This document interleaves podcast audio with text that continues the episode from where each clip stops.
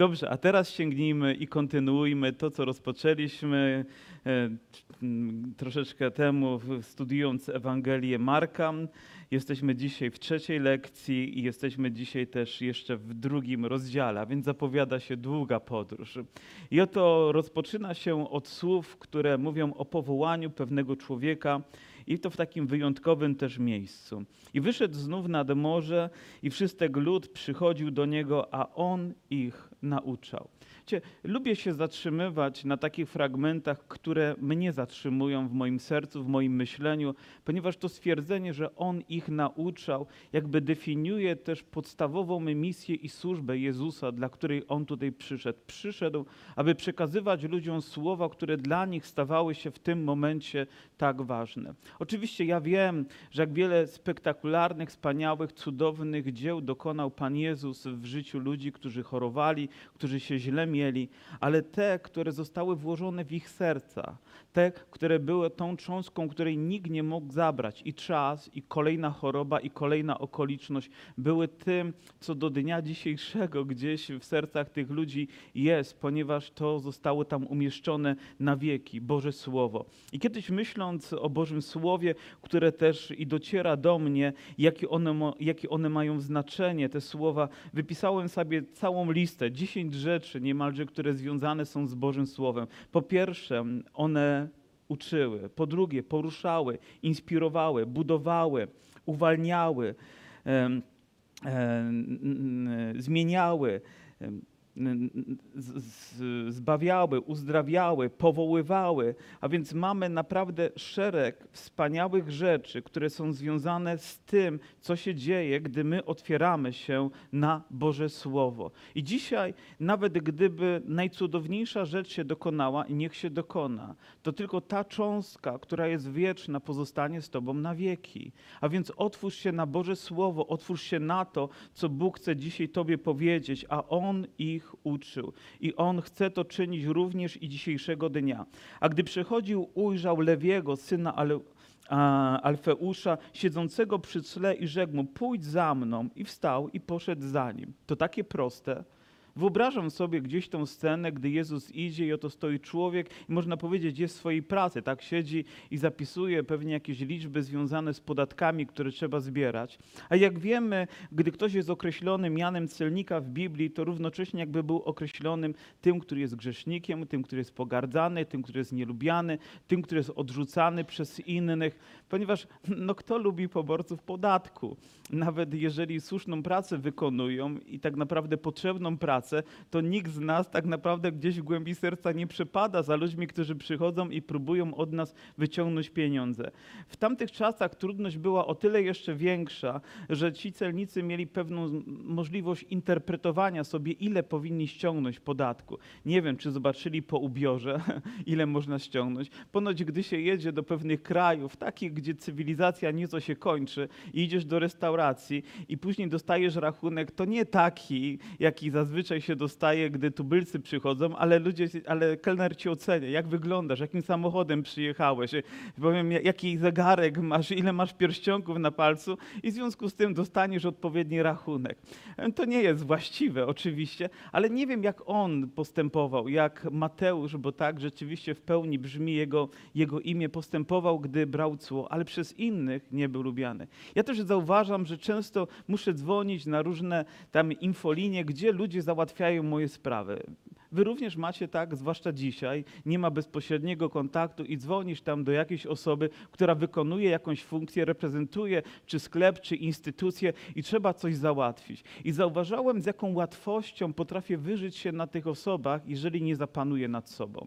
Ponieważ chcę załatwić sprawę, a ta pani mówi, nie da się, niemożliwe, proszę zadzwonić później, albo jeszcze inne rzeczy. I rzeczywiście zaczyna w człowieku wzbierać jakaś taka niepotrzebna emocja, która wylewa, a ona po prostu jest jakimś tylko trybem wielkiej machinie i ona w zasadzie nie może inaczej odpowiedzieć, bo tak, ale wszyscy jakby wyrzucają to w stosunku do niej, te wszystkie złe emocje, które się gdzieś tam kumulują. Czy ktoś z was w ten sposób się zachował grzesznicy?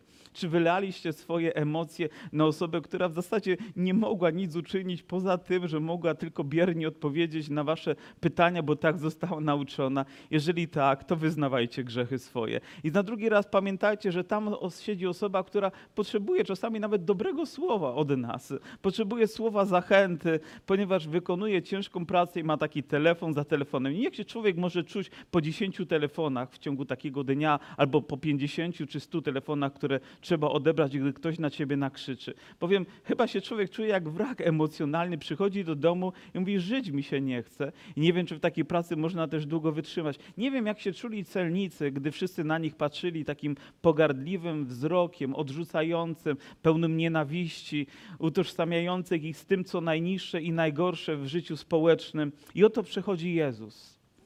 Jak ktoś kiedyś powiedział, jego cień jakby zatrzymał się na biurku Mateusza. Nie wiem, czy Mateusz odważył się, żeby spojrzeć, kto się na chwilę zatrzymał, ale zobaczył Jezusa, jeżeli tak zrobił. I usłyszał też Jego słowa, które mówił, pójdź za mną. Zobaczcie, ten, który był pogardzany przez innych, był miłowany przez Jezusa. Czyż nie uczy nas również to właściwej postawy, że powinniśmy miłować tych, których inni odrzucają, którymi gardzą, od których się odwracają? Czyż nie tego uczy nas chrześcijaństwo? Czyż nie tego uczy nas nasz Pan Jezus Chrystus właśnie takiej postawy?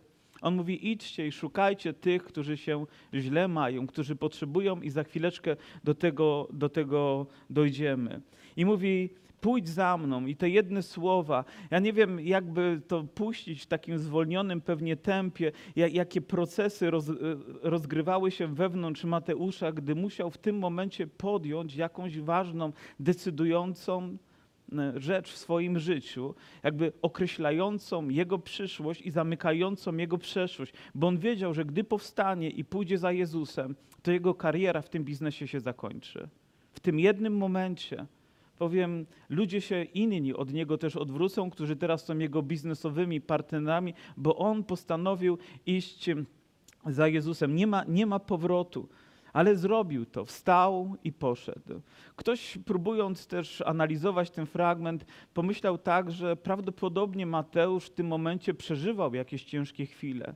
Nieraz jest tak, że gdy przychodzimy na nabożeństwo, przeżywamy coś i nagle padają słowa, które dokładnie są odpowiedzią na tą potrzebę, z którą my przyszliśmy. Zdarzyło się to komuś z Was? Jakby uszyta na miarę naszych myśli, naszych potrzeb w tej sferze życia, w której potrzebowaliśmy odpowiedzi, że Bóg chcemy, żeby powiedział tak i ktoś mówi tak, Bóg mówi tak, albo nie, Bóg mówi nie. I rzeczywiście to dociera do nas, aby nam pokazać, że Bóg nas kocha, że On o nas się, o nas się troszczy. Ale zobaczcie też, jaką ważną decyzję dla siebie podejmuje Mateusz. On zostawia cło. Zostawia mu to, co jest znane, to, co daje mu tutaj poczucie bezpieczeństwa i wykonuje krok wiary. Dzisiaj słyszeliśmy o Abrahamie, o mężu wiary, który również wykonał krok wiary, idąc za tym głosem Boga, jeszcze nie wiedząc dokąd idzie. Szedł na górę, ale nie wiedział jeszcze, co się tak naprawdę wydarzy.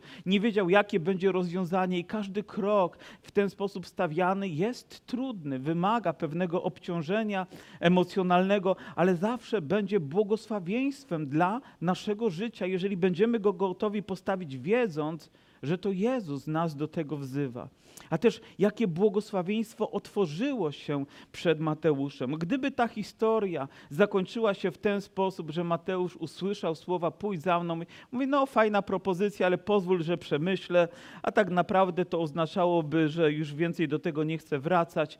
Myśl o nim by tutaj zanikła. Natomiast jego imię zostało zapisane, zostało zapisane również na kartach Bożego Słowa i z pewnością w jego życiu, w jego służbie. Powiem, jedna rzecz, która ponoć się nie zmieniła, jak to określają, to to, że nie został oderwany od pióra. Od cła tak, od swojej przeszłości tak, ale nie od pióra, bo pierwsza Ewangelia to jest Ewangelia Mateusza. Oczywiście, że można by tutaj pójść teologicznie głębiej i powiedzieć, czy cała Ewangelia została przez niego napisana. Wiecie, jak to teolodzy potrafią proste rzeczy komplikować, ale to on jest autorem tej księgi. On opisuje życie Jezusa i to w tak drobiazgowy, taki pełen sposób i pełen zapału sposób i kieruje to, te słowa szczególnie do Żydów, a więc został powołany do czegoś wyjątkowego. Więc gdy Jezus przychodzi, przychodzi do ciebie, przychodzi do twojego serca i gdy przemawia przez swoje słowo i to jest takie znaczące i mówi pójdź za mną, to mam prostą radę, wymagającą wiary i odwagi, ale nie wahaj się.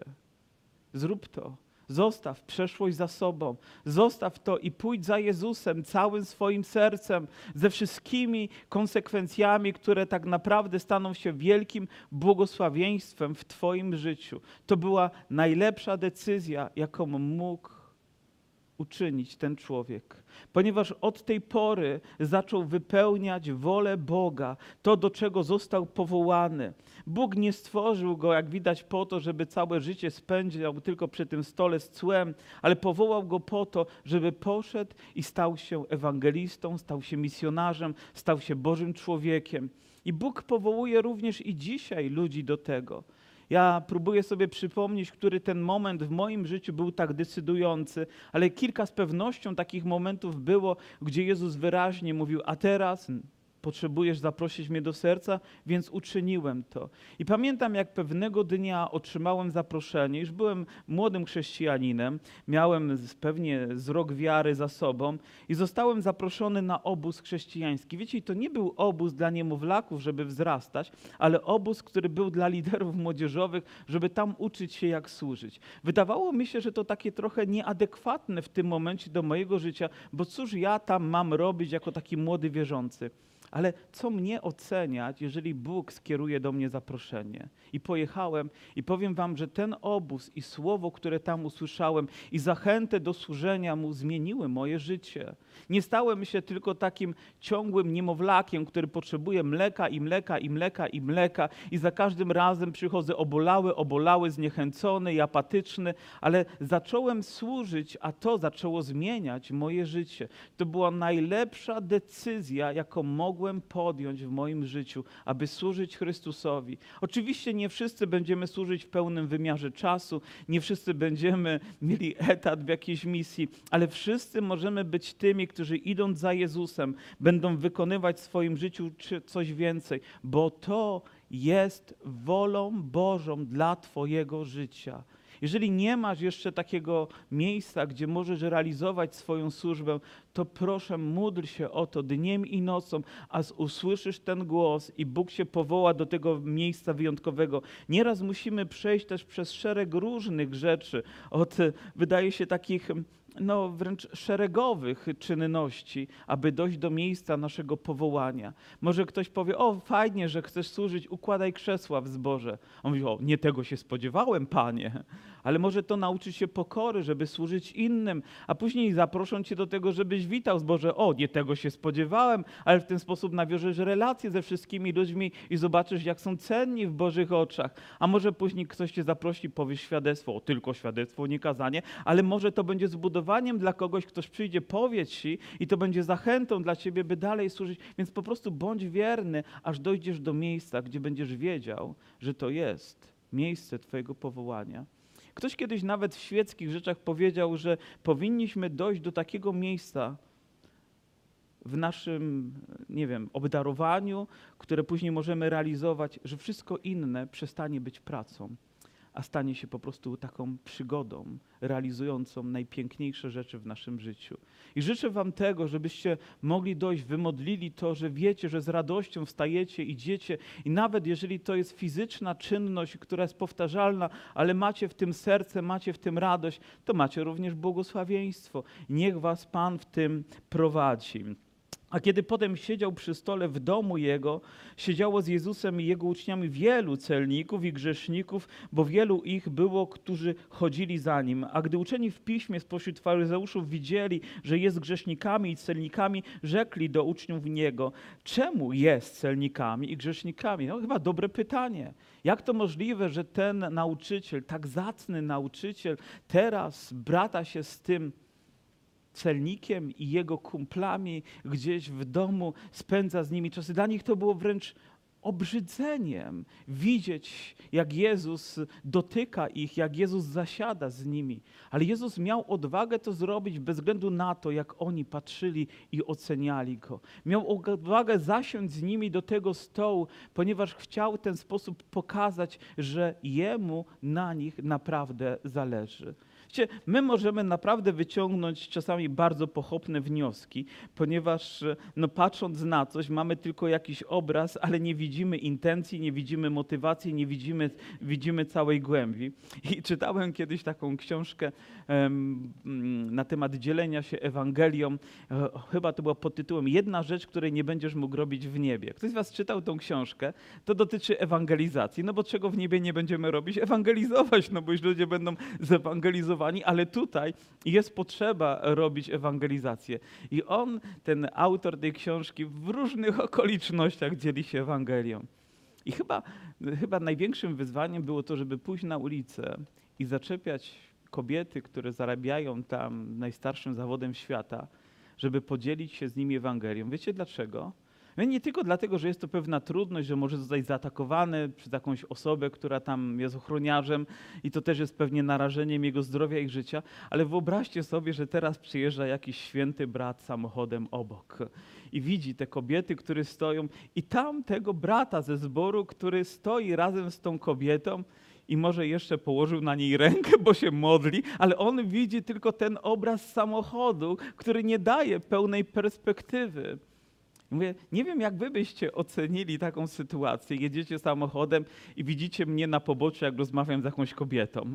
Pewnie nie spodobałoby się to wielu, ale nikt jeszcze nie wie, dlaczego tam się zatrzymałem i dlaczego. I oni nie rozumieli Jezusa. Po prostu go nie rozumieli, ale już go ocenili. Już go skazali, już go potępili.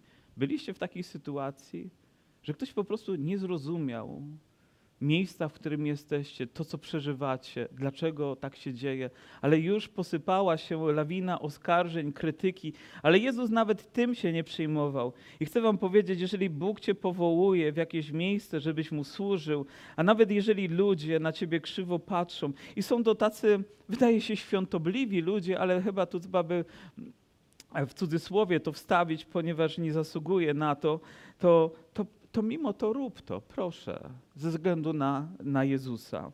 A Jezus usłyszawszy to, rzekł, nie potrzebują zdrowi lekarza, lecz ci, którzy się źle mają. Nie przyszedłem wzywać do upamiętania sprawiedliwych, lecz grzeszników. A więc widzicie, że służbą, misją Jezusa było przyjść i szukać to, co potrzebuje zbawienia tego, który jest chory, ten, który się źle ma, przy nim siedzą. Oni się mieli materialnie dobrze. To byli ludzie dobrze sytuowani, dobrze zarabiali, ale nikt nie znał głębokości ich duszy. Czy nie czytacie gazet, że oto jakiś człowiek, który na koncie ma tyle pieniędzy, o których inni tylko mogą pomarzyć, nagle odbiera sobie życie, bo nie widzi celu i sensu? Czy tak łatwo ocenić kogoś tylko jaką bryką jeździ, w jaki garnitur się ubiera, w jakim domu mieszka, a nie zadajemy sobie pytanie, co może przeżywać w tym momencie w głębi swojego serca, jaki ból, jaką rozterkę, jaki dramat?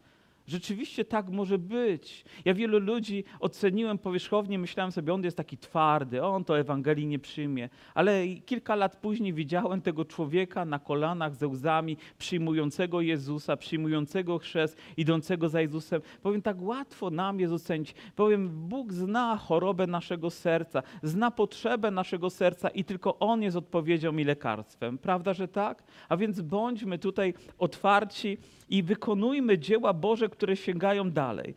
I później kolejna historia, która się odbywa. Oto uczniowie Jana i faryzeusze pościli, on zaś, mm, oni zaś przyszli i powiedzieli do niego: Czemuż uczniowie Jana i uczniowie faryzeuszów poszczą, a twoi uczniowie nie poszczą? Wiecie, to nie jest pytanie, to jest oskarżenie.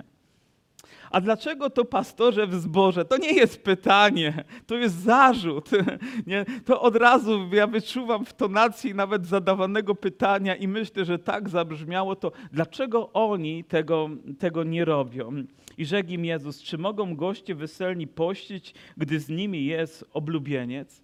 E, Czy ktoś z was był na weselu? O, wszyscy byliśmy na weselu. Nie wiem, ilu z was może powiedzieć, że w tym momencie pościło i nic nie jadło. Powiem, ja na takim weselu nie byłem nigdy jeszcze w takim stanie, żeby pościć. Jak idę na wesele, to poszczę wcześniej oczywiście, żeby się przygotować. Ale wesele to wesele. W Izraelu wesele nie trwało jeden dzień, nie trwało dwa dni, ale trwało przynajmniej tydzień. To było wesele.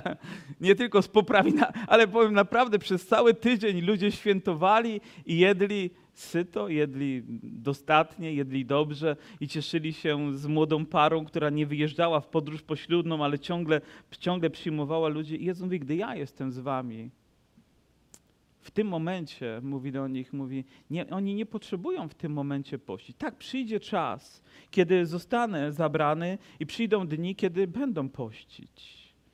I myślę, że my jesteśmy w tych dniach, kiedy post powinniśmy potraktować poważnie. Dlatego, że tęsknimy za Jezusem, dlatego, że Jego powrotem, Jego przyjściem, oczywiście mamy Jego obecność, Jego ducha w sercu, ale potrzebujemy czasami umartwić nasze ciało, żeby skoncentrować się na tych duchowych wartościach, których tak bardzo potrzebują. Ale to nigdy nie może być tylko taka nuta religijności, którą wyrażamy na zewnątrz, że my oto teraz pościmy. Pamiętacie, jak weszło dwóch ludzi do świątyni? Jeden skulił swoją głowę przed Bogiem, mówi: Boże, bądź miłości w mnie grzesznemu, a był? Pamiętacie, kim był? Celnikiem, prawda? A drugi wszedł, nawet nie wiem, czy to nie Mateusz był, ciekawe, co? Ale, a, a drugi wszedł i był faryzeuszem i panie, ja dwa razy w tygodniu poszczę. Wybrał sobie dwa dni, ponoć to był wtorek i czwartek. Nie wiem, czy akurat te, te dni są szczególne, że poszczę. A więc wszystko wskazywało na to, gdy szedł ulicą, ja poszczę. Gdy ludzie na niego patrzyli, ja poszczę. Po to tylko, żeby zaimponować im swoją pobożnością, ale nie wynikało to z potrzeby serca. Post powinien być potrzebą serca, którą wyrażamy w tym, że tęsknimy za Bogiem. Ale później Pan Jezus mówi: Nikt nie przyszywa łaty z nowego sukna do starej szaty, bo inaczej łata odrywa nowe od starego i rozdarcie staje się większe. Oto rzecz, która chyba obrazowo, Jezus jest mistrzem w posługiwaniu się obrazami, bowiem każdy ten obraz daje nam pewną lekcję życiową i nie jest jakby moją intencją, żeby teraz jakąś małą łatkę wstawić do tej szaty i powiem i, i zasklepić tą dziureczkę tak, żeby nie było widać, bo przyjdzie czas, kiedy to rozdarcie będzie większe niż teraz, dlatego że zostało to zrobione niewłaściwe. I myśląc o tym, pomyślałem sobie, że misją jest Jezusa nie było to, żeby wstawiać gdziekolwiek tylko łaty. O, tu wstawię łatkę, tam wstawię łatkę i jeszcze może tutaj. On nie przyszedł, żeby naprawić jakiś źle funkcjonujący system religijny. Wiem, nie wiem, czy można tak to powiedzieć, ale wyobrażam sobie, że gdy Wesley, on nawrócił się, on próbował na początku wykonywać tą pracę misyjną w kościele anglikańskim i wydawałoby się, że aby chciał tymi łatkami uzdrowić sytuację, a w pewnym momencie powiedział, nie da się. Po prostu nie da się, bo rozdarcie jest coraz większe i większe. A więc postanowił, że, że założy nową denominację czy nową społeczność, gdzie ludzie według standardów Bożego Słowa, w oparciu o Ewangelię, o nowo narodzenie, będą realizować swoją wiarę. Nie wiem, jakie intencje też miał Luther, kiedy widział, że trzeba może coś tam połatać, i na początku wydaje się, że próbował to robić, ale nie dało się tego zrobić. Trzeba było po prostu stworzyć coś, gdzie ludzie w tamtym czasie mogli odkrywać to, że zbawienie jest tylko z łaski Jezusa Chrystusa przez Boże Słowo, przez Ewangelię, która wzbudza wiarę, przez przyjęcie Jezusa do swojego serca i, i doszedł do, do Rzymian i to Słowo do niego tak bardzo przemówiło. I myślę, że misją Jezusa nie jest tylko to, żeby wstawić łatkę w Twoim życiu. Nawet dzisiaj nie przyszedłeś tylko po to, żeby jakąś łatkę emocjonalną dać Tobie. O, na chwilę się lepiej poczułeś, ta dziura, ten wyłom został na chwilę zatkany w moim życiu i idziesz, albo gdzieś w jakiejś innej sferze Twojego życia. Jeżeli Jezus przychodzi do naszego życia, On wszystko czyni nowym. On nowym, on nie łata raz trochę to, raz tamto i później jesteśmy takim, takim zlepkiem łady niemalże, ale my nie do tego zostaliśmy powołani, ale jako nowy człowiek mamy funkcjonować. Szczerze mówiąc, nie bardzo rozumiem ludzi, którzy gdzieś tkwią, powiedzmy, w jakimś systemie religijnym, nawracają się szczerze do Boga i próbują łatać, próbują łatać i łatać i łatać to. Nie, Bóg powołał cię do tego, byś stał się nowym w Chrystusie, więc musisz mieć odwagę pójść za Nim. Nie jesteś powołanym, żeby gdzieś tam coś starego uzdrawiać, ale żeby czynić rzeczy nowymi zgodnie z tym, jak Bóg nas do tego powołuje. Amen? To jest, to jest rzeczywisty obraz, ale później dalej czytamy. e, Mówi tak, nikt też nie wylewa młodego wina do starych bukłaków, bo inaczej wino rozsadzi bukłaki i wino i bukłaki zniszczeją, lecz młode wino należy lać do nowych bukłaków. To nie były butelki szklane, takimi jakimi dzisiaj się posługujemy, czy te plastikowe, o, o nich nawet nie warto wspominać, ale, ale, ale to były worki wykonane pewnie ze skóry, szczelnie, e, dopasowane do siebie elementy tak, żeby były. Jak kiedy ten worek był takim nowym i wlewało się tam płyn, to on był elastyczny, a zwłaszcza gdy wlewało się wino. Czy ktoś z was kiedyś robił wino? I wiecie, że kiedy jest proces fermentowania, to trzeba było włożyć do tego balonu taki korek i z taką powyginaną rurką. Mój ojciec robił wino. Nawet już nie pamiętam z czego, ale ze wszystkiego można ponoć y, zrobić. I ja godzinami jako dziecko byłem zafascynowany tym, jak to bulgotało. Bulgotało. No nie wiem, po prostu jak magnes przykował mnie, bo bulgotało, bo coś tam się dzieje, coś tam żyło. Jak to możliwe, żeby ta ciecz w ten sposób pracowała? Ale ze względu na to, że był ten zawór bezpieczeństwa, to można, może, mogło sobie pracować. Ale gdyby to umieścić w szczelnym bukłaku, to ono by pęczniało, pęczniało, pęczniało i na tyle, ile jest elastyczne, na tyle się rozciągnie. Ale gdyby było już takim starym bukłakiem, takim sztywnym bukłakiem i gdyby wlać takie młode wino, to kwestia czasu i bukłak pęknie. Pan Jezus mówi, tego się po prostu nie robi. Ja nie przyszedłem, żeby wlać nowe wino do starego bukłaku. Ja przyszedłem, aby nowe wino umieścić w nowych bukłakach, aby Jego nauka, Jego słowa znalazły miejsce w nowym sercu. Nie w starym systemie, który gdzieś zostanie dopasowane, ale stało się czymś nowym w ich życiu. Absolutnie nowym, bo do tego został powołany pierwszy, pierwszy Kościół. I, I myślę, że musimy tutaj wy, wyciągać z tych słów lekcje, bo to jest wolą Bożą. Ale też istnieje niebezpieczeństwo tych słów. Niebezpieczeństwo, które mówi, że e, ludzie nadużywają tego słowa, bo to teraz jest jakiś zbór, który ma już trochę lat. My mamy lat 70 jako społeczność w Dąbrowie Górniczej, no trochę więcej już minęło, bo od 47 roku to 43 lata. Ten czas bardzo szybko, 73 lata, e, bardzo, bardzo, szybko, bardzo szybko płynie. A, wiem, a więc czy jesteśmy nowym czy starym bukłakiem? I teraz przychodzi ktoś do zboru, który funkcjonuje już jakiś czas i mówi: O, teraz mam słowo do Was. Jeżeli nie przyjmiecie tego słowa, to jesteście niczym innym jak starym bukłakiem. I to jest takie, no jak mogę być starym bukłakiem? Nawet gdybym miał 100 lat, to wciąż chcę być nowym bukłakiem, prawda? Bóg chce, żebym zachował pewną świeżość, elastyczność mojego myślenia, serca, ale w ten sposób on chce przemycić jakąś rzecz, która ma być nowa, nie pochodząca z Biblii, bo gdyby była z Biblii, to rzeczywiście byłaby nowa.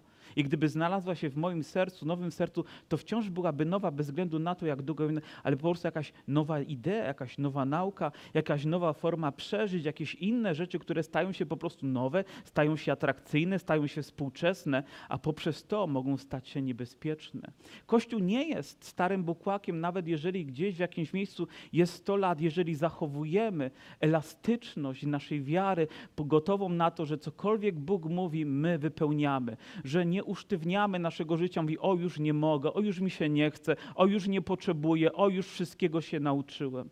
Wiecie, że dla mnie ogromną zachętą jest nie tylko to, gdy robimy wezwanie i na przykład i wyjdzie na środek ktoś, kto jest po raz pierwszy, potrzebuje przyjąć Jezusa, potrzebuje zbawienia, uzdrowienia, aleluja, ale ktoś, kto chodzi za Panem 10 lat, lat, 20, 50, ale zachowuje świeżość swojej wiary i wciąż wie, jak bardzo potrzebuje tej realności Jezusa w swoim życiu. Jest gotowy skłonić swoje kolana i powiedzieć: Tak, potrzebuję dzisiaj namaszczenia, potrzebuję dzisiaj błogosławieństwa. To nie jest stary bukłak, to jest nowe życie, które wciąż jest otwarte na to wszystko, co Bóg ma. Możesz iść za Panem już 100 lat, ale wciąż będziesz nowym stworzeniem w Jezusie, bo Jezus to czyni każdego dnia w nas. Amen? A więc bądźmy otwarci, ale też bądźmy bardzo ostrożni i nie dajmy się zwieść żadnej innej nauce, która podszywa się pod ten fragment, próbując przemycić nam coś, co nie wynika z Bożego Słowa. Jak widzicie, ja lubię trzymać się Biblii.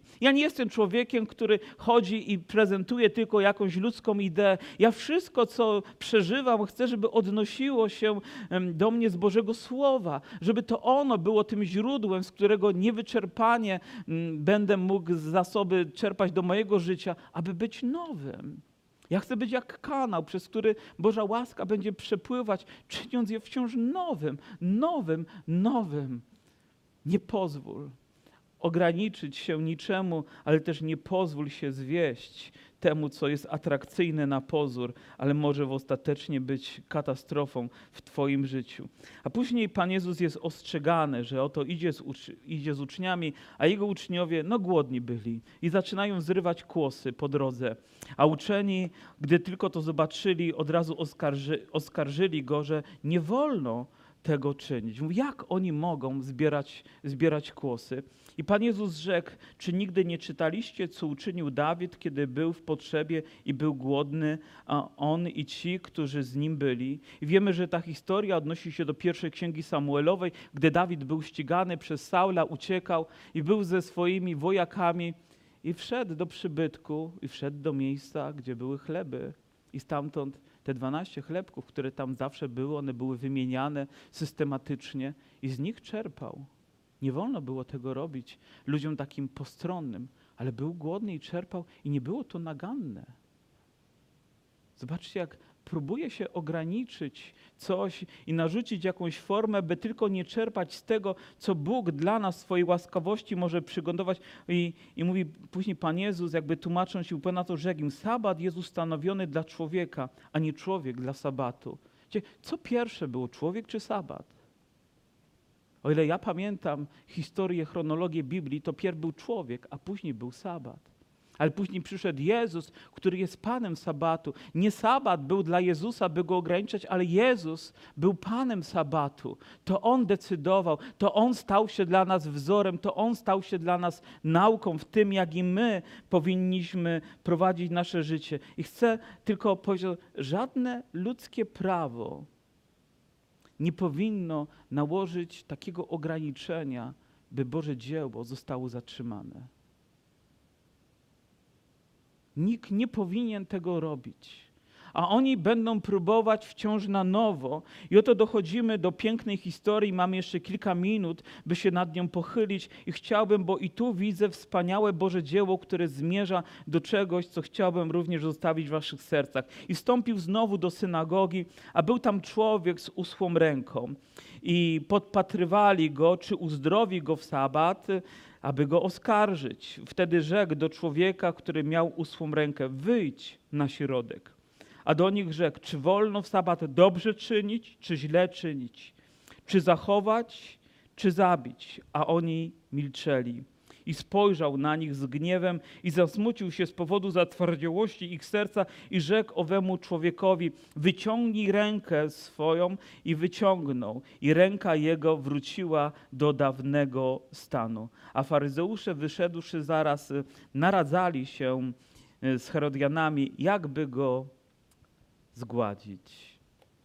Oto Pan Jezus wstępuje do synagogi, a w pierwszym rzędzie siedzą sami uczeni w piśmie. I tylko z taką uwagą, żeby tylko coś powiedział, do czego będziemy mogli się przyczepić, żeby tylko go oskarżyć i pozbyć się go, bo za dużo ludzi idzie. To zazdrość powodowała, to zawiść i wiemy, że tak nie powinno być. Ale wyobrażam sobie, że tutaj w tym miejscu siedzi jakiś Sanhedryn w pierwszym rzędzie i szuka tylko powodu, żeby mnie oskarżyć. Wiecie, jak czasami było trudno trudno przemawiać i mówić kazanie, na przykład gdy w pierwszym rzędzie siedział ktoś, kto był moim przełożonym, czy mój były pastor, czy prezbiter, czy ktoś taki tak patrzy na mnie i nie wiem, czy dobrze mówię, czy źle mówię, czy, czy właściwie wypowiadam słowa, czy nie, czy gdzieś się zagalopowałem, ale to jest nic w porównaniu z tym, że ktoś siedzi i szuka tylko pretekstu, żeby cię oskarżyć. Nie masz swobody, nie masz wolności do tego, żeby wylać swojego serca, ponieważ zaraz zostaniesz pociągnięty do odpowiedzialności. Oczywiście, że w każdym zborze jest ktoś, kto przyjdzie po nabożeństwie i powie: A co myślisz o tym, co jest napisane tutaj, a ty powiedziałeś to? I rzeczywiście wymaga to pewnie wyjaśnienia i sprecyzowania, bo być może zagalopowaliśmy się w naszych słowach, ale tutaj rzecz była jeszcze trudniejsza. To pojawia się człowiek z, z uschłą, niewładną ręką, okaleczoną ręką. I pojawia się Jezus i widzi jego potrzebę i widzi też tych ludzi. I już słyszy ich myśli. O, niech się nie waży tego robić. Jest jeszcze sabat. O, będzie wspaniały powód, żeby go skarżyć. A on mówi do niego, proszę wyjść na środek. O, fajne zaproszenie, prawda? Czasami trzeba wyjść na środek, żeby coś otrzymać od Boga szczególnego. Mówi, wyciągnij tą rękę. I on wyciąga tą, jak nas nazywa, uschnięta, sparaliżowaną rękę, która zaczyna funkcjonować zgodnie z pierwotnym założeniem. I oto widzę przesłanie Jezusa, że On tylko może to, co uschnięte, przywrócić do pierwotnego stanu. Tylko On, to, co chore, może przywrócić do zdrowia zgodnie z tym, jak powinno funkcjonować. Myślę sobie, jak to się stało, że ten człowiek pewnym momencie stał się kaleką, bo wygląda na to, że pierwotnie ta ręka funkcjonowała. Czy miał wypadek? Czy rozegrał się jakiś dramat? Przyszła choroba, która sparaliżowała jego dłoń, zaczęła obusychać, zaczęła obumierać, stracił najpierw władzę, może czucie, a później całkowicie ją opuścił i stała się niewładna. Nie wiemy, czy to trwało, czy było nagłym wypadkiem, który spowodował, ale fakt jest faktem, że przestała w jakimś momencie funkcjonować. Wiele lat temu, czytając y, ten fragment, pomyślałem sobie, Boże, jakie dziedziny mojego życia w wyniku jakiegoś wypadku, jakichś okoliczności przestały funkcjonować zgodnie z Twoim powołaniem? Jakie rzeczy obumarły we mnie? Może jakieś ludzkie słowa spowodowały, że już nie będę chciał tego więcej robić. I wielu ludzi tak czyni, wycofuje się. Wystarczy, że ktoś krytycznie odniesie się, spojrzy, powie i od razu nie ma obraza i, i, i na, na, na lata może zamykamy się na to, co było Bożą wolą. Ten człowiek był kaleki, oczywiście tutaj sytuacja jest bardzo dramatyczna, nie tylko emocjonalna, ale lekcja jest oczywiście głębsza. Ale on przywraca to, przywraca to, to co nie funkcjonowało, aby mogło. I nie baczy na to, co inni powiedzą. Nieważne, jak ocenią, nieważne, czy będą za chwileczkę knuć coś przeciwko niemu. On po prostu chciał pomóc człowiekowi. I dzisiaj Nieważne, co inni myślą, nieważne, co inni powiedzą, jeżeli jest coś, co wymaga uzdrowienia, bo taka jest Boża wola dla Twojego życia, by zaczęło funkcjonować zgodnie z tym, do czego Ty zostałeś stworzony i powołany, to powinieneś mieć odwagę stanąć w takim miejscu, jak Jezus mówi: stań na środku, wyciągnij swoją rękę. Może powiedz o tej potrzebie, może bądź gotowy, nawet, wiecie, to nawet wstyd trochę, bo powiem, ludzie widzą, że jest kaleką, a teraz będzie się wykupiał i pokazywał jeszcze to na oczach innych. Nie wiem, jak to jest, ale ludzie raczej skrywają te rzeczy, które są bolesne dla nas. Czyż tak nie jest? Gdzieś rękę. Pamiętam, jak mój tata wrócił z kopalni i miał wypadek. Wrócił w takiej dziwnej porze, pracował na noc, ale nie wrócił tak, jak, jak to było zwyczajnie, że nie wiem, o siódmej rano w domu był, tylko gdzieś w środku nocy. I kiedy wchodził do domu, to jedną rękę trzymał z tyłu. Wiecie dlaczego? Bo była połamana bo jego palec został tak złamany z rozszczepieniem kości. No, straszna rzecz, ledwo uniknął śmierci. Ale chował ją, jakby nie chciał pokazać, może nie chciał martwić, nie wiem, czy się wstydził, ale czasami ludzie chowają, bo się wstydzą tego, że coś nie funkcjonuje tak, jak powinno. Ktoś się wstydzi, że jego rodzina nie funkcjonuje tak, jak powinno. Ktoś się wstydzi, że jego stan emocjonalny nie funkcjonuje, że nie radzi sobie z jakimiś rzeczami. Po prostu jest to wstydliwe, bo gdybyśmy to pokazali, to nie wiemy, co ludzie powiedzą, jak oni nas ocenią, a może powiedzą, że jesteśmy strasznymi grzesznikami, po prostu zasługujemy na to i rzeczywiście byłoby to tak bolesne, że już nigdy więcej byśmy się nie odważyli to zrobić. Ale Jezus mówi, stanie. A ja sprawię, że zacznie to funkcjonować zgodnie z tym, do czego zostało powołane. Wiecie, kocham rozmawiać z ludźmi, którzy są wierzącymi ludźmi i widzę, że kochają Boga, ale mam czasami wrażenie, że jakieś dziedziny ich życia gdzieś zaniknęły po drodze, że gdzieś kiedyś służyli w przeszłości, a teraz po prostu, no tak sobie letnio żyją. Ja mówię, co się stało? Gdzie był ten moment, że coś przestało funkcjonować zgodnie z Bożym założeniem, bo jako Boże dziecko po tylu latach powinnaś, powinieneś rozkwitać, powinieneś tętnić życia, powinieneś być użyteczny, powinna cię ta ręka boleć z przepracowania, a nie z powodu tego, że po prostu nie funkcjonuje. I ten ból może być o wiele większy. Stań, a ja przywrócę to do życia. Stań, powiedz o swojej potrzebie, nie bacząc na innych, a zobaczysz moją moc w swoim życiu. Jesteś gotowy? Bo to jest wolą Bożą, abyśmy wykonywali Jego dzieła i abyśmy dokonywali Jego dzieła i doświadczali też Jego dzieła, by funkcjonowały zgodnie z tym, do czego zostały powołane. Bo On Cię kocha. On nie odrzucił Mateusza. On zasiadł z największymi grzesznikami. Ani strach, ani pogarda go nie zatrzymała, ponieważ Jezus to zwyciężył. Ludzie nie idą dalej, bo się boją albo mają wstręt, ale Jezus nas może z tego wyleczyć. I gdy coś nie funkcjonuje, Pan Jezus ma moc nas dotknąć swoją łaską. Pochylmy nasze głowy na chwilę w modlitwie. Mamy jeszcze chwilkę czasu, żeby się pomodlić. Aleluja. A później możemy modlić się tyle, ile trzeba. Kto z Was ma taką potrzebę? Podnieś się na chwilę swoją rękę. Jest ktoś tutaj tak odważny? A ktoś z Was ma odwagę wyjść na środek i powiedzieć: Panie, stoję tutaj bez względu na to, co powiedzą inni. Czy jest jedna osoba, która chciałaby, żeby coś funkcjonowało zgodnie z Bożą wolą? I masz odwagę przed Bożym obliczem, przed innymi ludźmi zrobić, to powstańmy.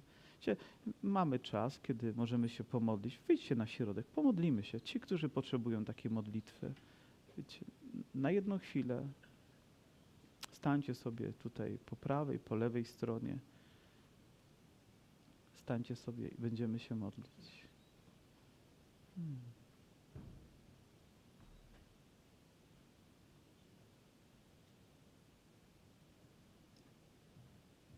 Wiecie, czego najwięcej potrzeba w naszym sercu, żeby wyjść w takie miejsce i poprosić o modlitwę?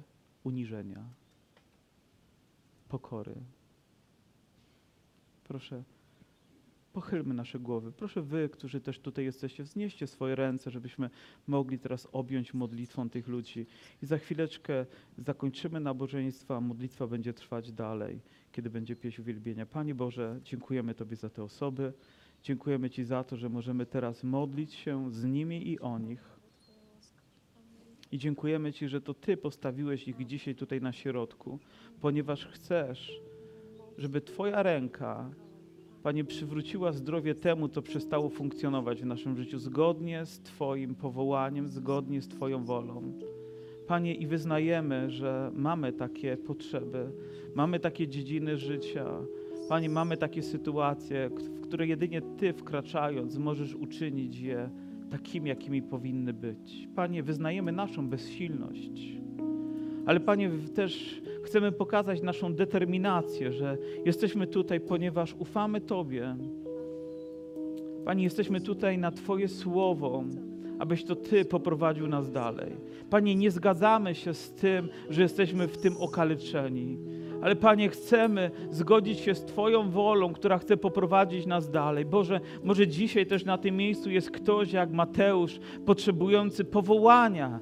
Panie, może do kogoś dzisiaj szczególnie mówisz do, wprost do jego serca, po prostu pójdź za mną, pozostaw, pozostaw swoje stare życie, pozostaw grzeszne życie, pozostaw swoje nałogi, pozostaw swoją przeszłość i pójdź po prostu za mną. A może nawet wykonujemy dobre rzeczy, ale chcesz większych, Panie, jeszcze wspanialszych. I to jest deklaracja naszej wiary, że stajemy, aby powiedzieć, Panie, chcemy iść za Tobą. A teraz, Panie, dotykaj tych osób, gdy będziemy razem z nimi się modlić, oddając Tobie wszelką chwałę, cześć uwielbienie.